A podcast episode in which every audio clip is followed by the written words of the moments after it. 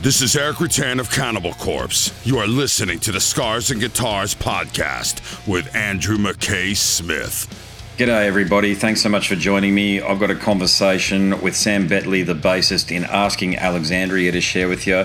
It's a very quick one. We talk about their new album titled Where Do We Go From Here, amongst some other topics. I think these guys are a group that are going to push for near headliner status over the years. So I was a bit intrigued, I must say, because even though I'm not a this style of music I'm not a fan of. I quite like the vibe of these guys, but look, you be the judge. You know I'm mainly into extreme metal, but it's nice to mix it up and have some different conversations from time to time, and this is one of them. I do have a tune to share with you. I have selected Psycho from the new album. Let's get stuck into it.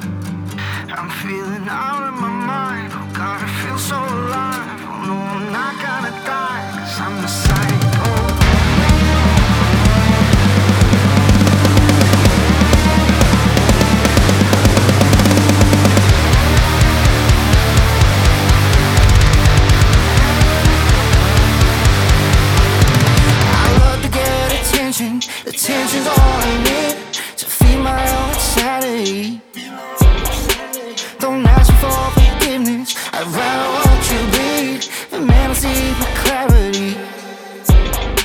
Something's awakened deep inside. It's like I'm frozen ceilings. Hiding in my head. It's like I'm in a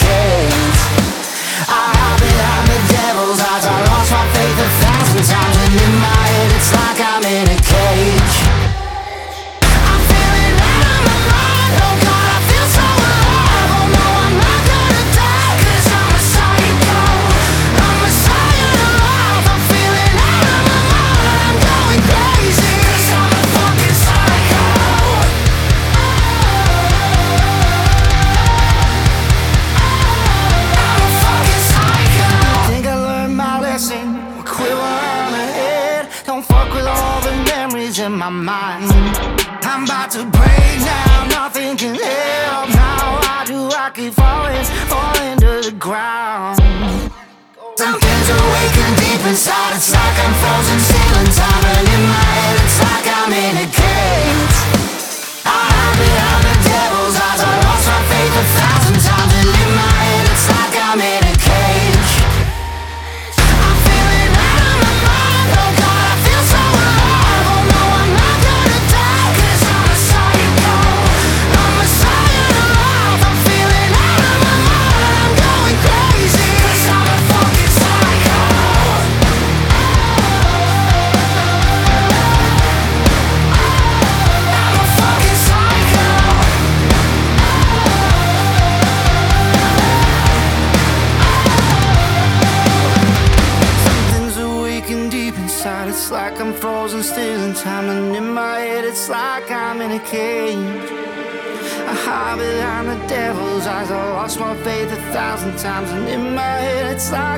like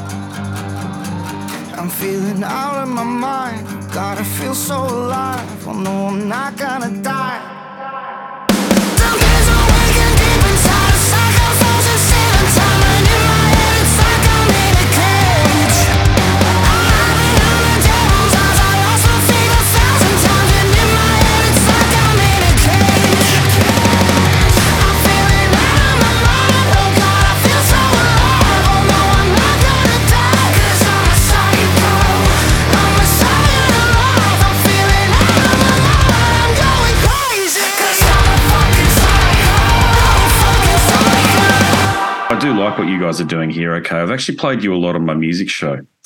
Oh, Um, brilliant. You. Albums, the, the last album, I can't remember the name of it. I'll play the singles. You know, the See what's on the inside. yeah, I think so. one, yeah. Yeah, yeah, I was playing that one there, and I try to have a block of rock. I do a lot of death and black metal and stuff. But I have a block of rock, and you guys are usually in it somewhere. You guys and Corey Cool, cool. Taylor are actually in it this, this last one. So Nice, nice.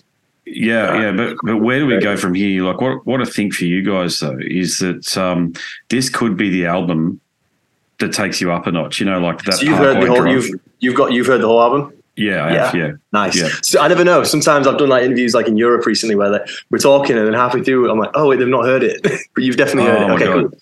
Yeah, okay. And No, I was listening uh, to it. Yeah, Yeah, yeah, man. I, I'm really excited by this one, and uh, I think as well that's another reason why I think the rest, more of us are willing and wanting to talk more um, in the band. It's not just necessarily Danny and Ben that take all the press. Like we've all got something to say on this because definitely, um, I think you could probably agree. Like there's su- it's such a well-rounded album that kind of covers every aspect of everywhere we've kind of journeyed in our musical career. Like from in the beginning when we were 17 to you know like stand up and scream, like reckless kind of vibes mixed in with that kind of new uh, new sound that we've been kind of uh, exploring with like see what's on the inside. So it's it's pretty well rounded. I'm I'm really excited.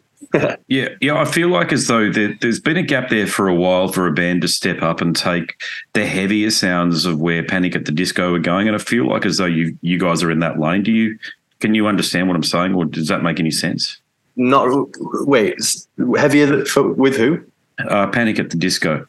So you know how they've the gone Disco? full. You know how they've gone Full electro. Yeah, Right, and right, you know right, right. They, they had some heavier moments beforehand, and they had some Right. moments that appealed to um, a- Oh, an like- audience.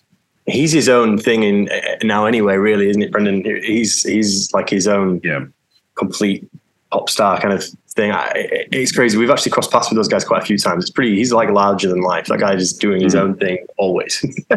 and I think like you're right. Really, we've never really released the same album once. Like if you go back in our discography, it's really truly is. We've been quite stubborn in the past, like where we're just like middle fingers up. We're doing whatever we want. Doesn't matter what people say, and it shocks a lot of people. And you get a lot of backlash for it. Um, you know, I'm not gonna lie. Like. Um, but I think this one that we've really kind of, for the first time in a long time, sat down and kind of, this one's for the fans. This one's for the people that have been with us for 15 years. You know, Mm. we, we and it's about kind of taking yourself a, away from the canvas and not being too close to something that you've created, where you fall, Yeah. you, you, you become so protective over it. Whereas you stand back and you look at it, and I think um, I'm I'm honestly more proud of this record. Well, this one, funnily enough, this one and the last one, which are two completely different records, I'm I'm so proud of those ones for different reasons. You know, Yeah. See What's on the Inside was definitely a time where we all got together and was through COVID. You know, like that crazy time where we all we, we we didn't see each other for months and months, or uh, we just kind of locked ourselves away and created an album that we wanted to for the sake of us. It's like rehab almost, musical rehab. Whereas this one, um, we're just kind of ready to go, ready to give the fans something they've been wanting and needing. So yeah, okay, Yeah, yeah. sweet.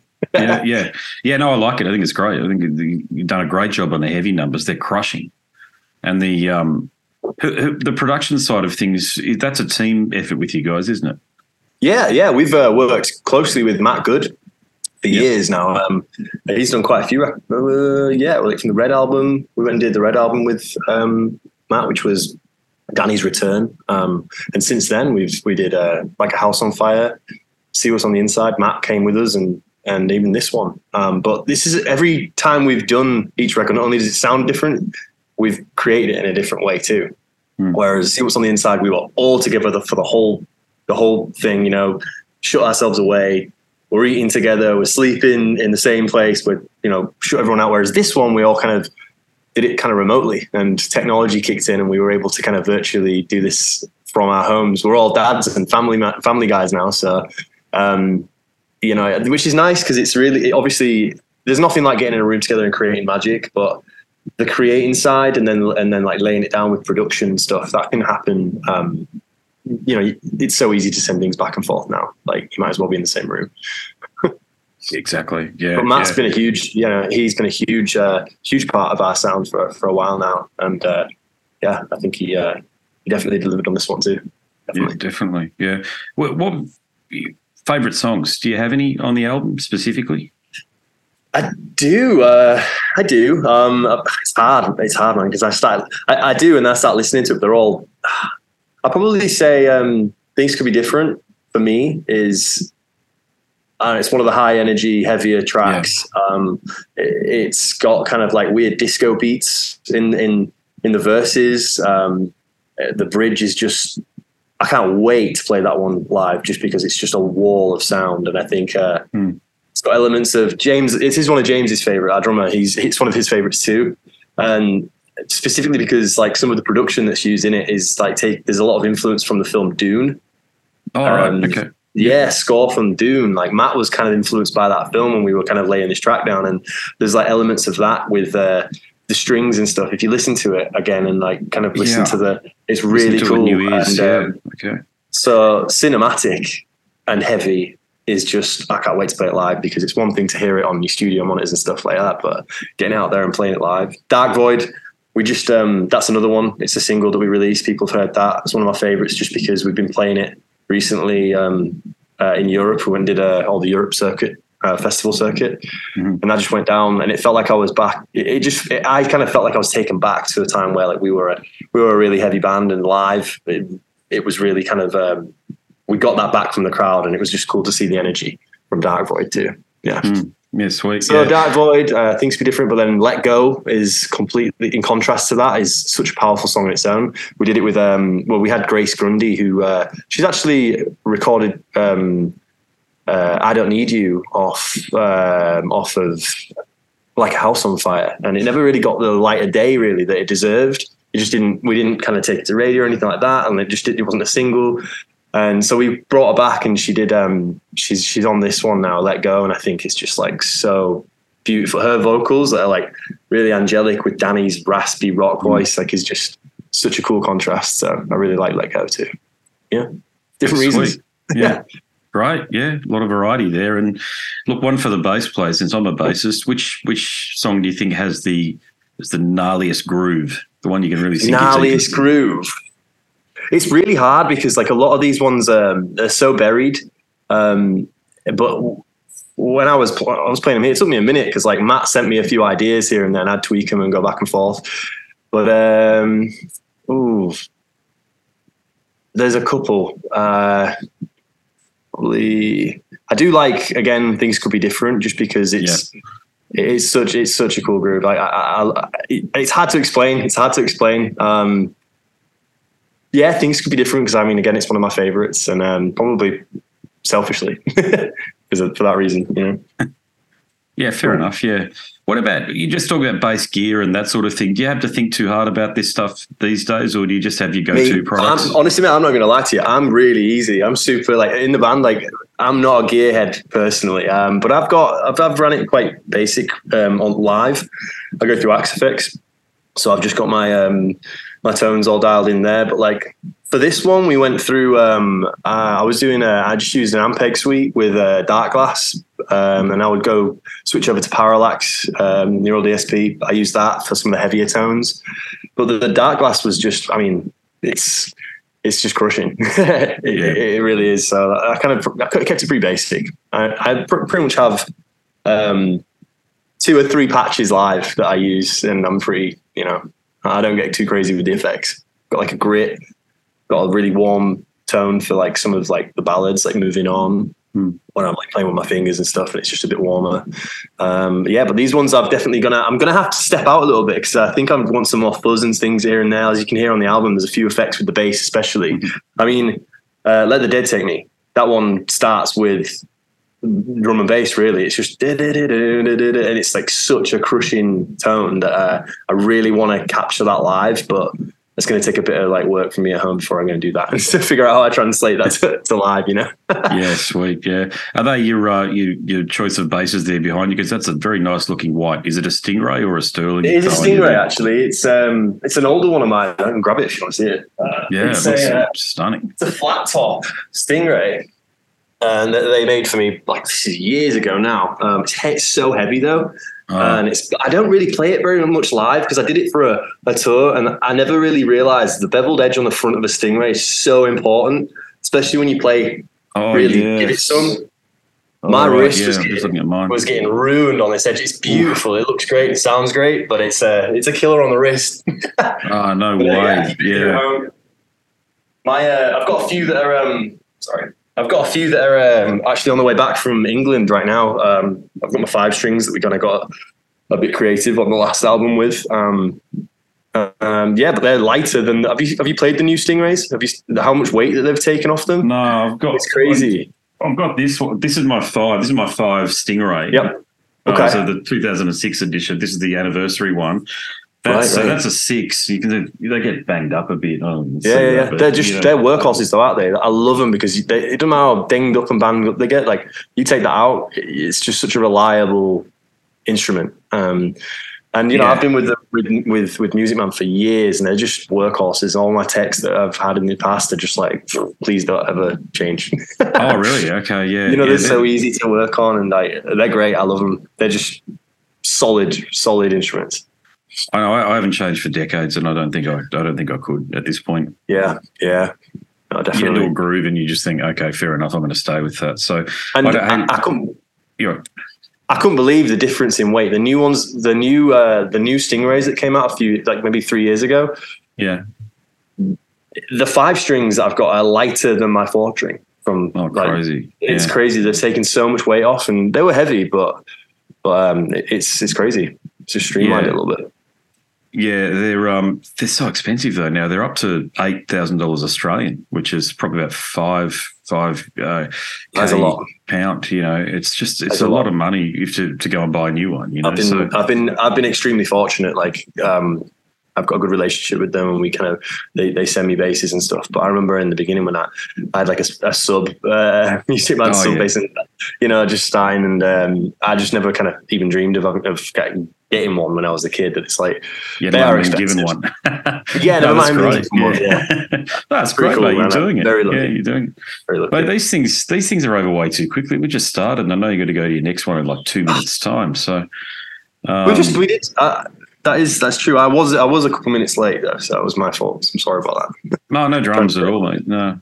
Well, just uh, just congratulations on doing what you're doing, man. You know, you're doing what all us bass players wish we could have done when we were younger, and you just kept on doing it and made a career out Thank of it. you, so man. you're the you're like the one in a million, mate. So congratulations Hey, for that. I appreciate that a lot. Thank you so much. No worries, brother. All right, enjoy. Awesome. Thanks a lot. Have a good one, man. Well, there you go. Short but worthwhile. I hope it was anyway. Sam Bettley from Asking Alexandria. Something a bit different. Hmm Like to mix it up from time to time. I've actually been thinking of branching out and talking to people about the supernatural and the unexplained as well, but I think it might be a bit of a bridge too far. But if you're listening and you like the idea, do hit me up on socials or send me an email. I'd appreciate it. Okay, so if you like that chat, there are many more longer ones, much longer ones as a matter of fact. The Stuart Anstis chat from Cradle of Filth goes for four hours at scarsandguitars.com. You can immerse yourself in a world of conversations from hard rock, extreme metal, heavy metal, and beyond. And if you like listening, well, you're a smart audience. You like reading as well. And how's this for a pitch? We all look at our phones as we're going to sleep, don't we? As we sit in bed, and it's the last thing we do. We tend to look at our phones and all the bullshit on social media. Well, how about you give that a bit of a break and you check out my book? I think you'll like it, and you can always download a sample. And there's some more information to share with you about the book in the moment. But before we get to that, I'll bid you a farewell. My name's Andrew Mackay Smith, and I'm the host of the Scars and Guitars podcast. Until next time, it's a very goodbye for now. This is Erik Rutan of Cannibal Corpse. You are listening to the Scars and Guitars podcast with Andrew McKay Smith. I've been the host of the Scars and Guitars podcast since 2017. The first musician I interviewed for the show was David Vincent from Morbid Angel, and things have just snowballed from there. In all, I've posted almost 650 podcast episodes featuring conversations with many of the leading lights of rock, heavy metal, and beyond. It just got to a point where I thought, I need to write a book about all this, so that's exactly what I did. In Scars and Guitars Volume 1, you'll read a heap of deep reveals and commentary, such as Dez Fafara talking about Coal Chamber and why the band will never return. you know, if you're a, a band just starting out, you need to hear me. Do not start a band with partners. Ever. Yeah, wise words there. Sage advice, mate, for anybody. Don't ever, because I, I can't go do Coal Chamber right now unless I get others involved. Phil Anselmo talks about the episode in his career which gives him the greatest sense of accomplishment. I think the staying power of the, the fans and the staying power of the I, of the songs, you know, whether it's Pantera, Down, or Superjoint, the fans remember the songs. Alex Skolnick from Testament confirms that yes, playing the guitar in Ozzy's band is anything but an ordinary gig. Will Silenoz from Dimmu Borgir write a book? Pär from Sabaton gives advice to people who want to start a band. Look at the team around you. Look at the bandmates. If uh, if the guys want to be on the stage, then it's all cool. If the guys want to be backstage, then it's not gonna be cool. Current and former members of Cradle of Filth discuss the band's seminal 90s material. Read about the reaction to George Lynch and Mark from Suicide Silence's comments when they throw shade at then President Donald Trump. We have this idiotic monster, you know, this egotistical, self aggrandizing, complete piece of shit in there. I, I, just, I just can't understand how we've gotten to this place. And yeah, we kicked a hornet's nest with Sepultura. Percussive overlord Gene Hoglan talks about recording with Chuck Schuldiner. Chuck was always, um, you know, he was he was very you know very open minded and and he was into having his his musicians that were playing with him just reach out for for the best stuff that they had. Phil Campbell from Motorhead discusses what it takes to get sober. John Five answers his critics who dismiss his tenure with Marilyn Manson.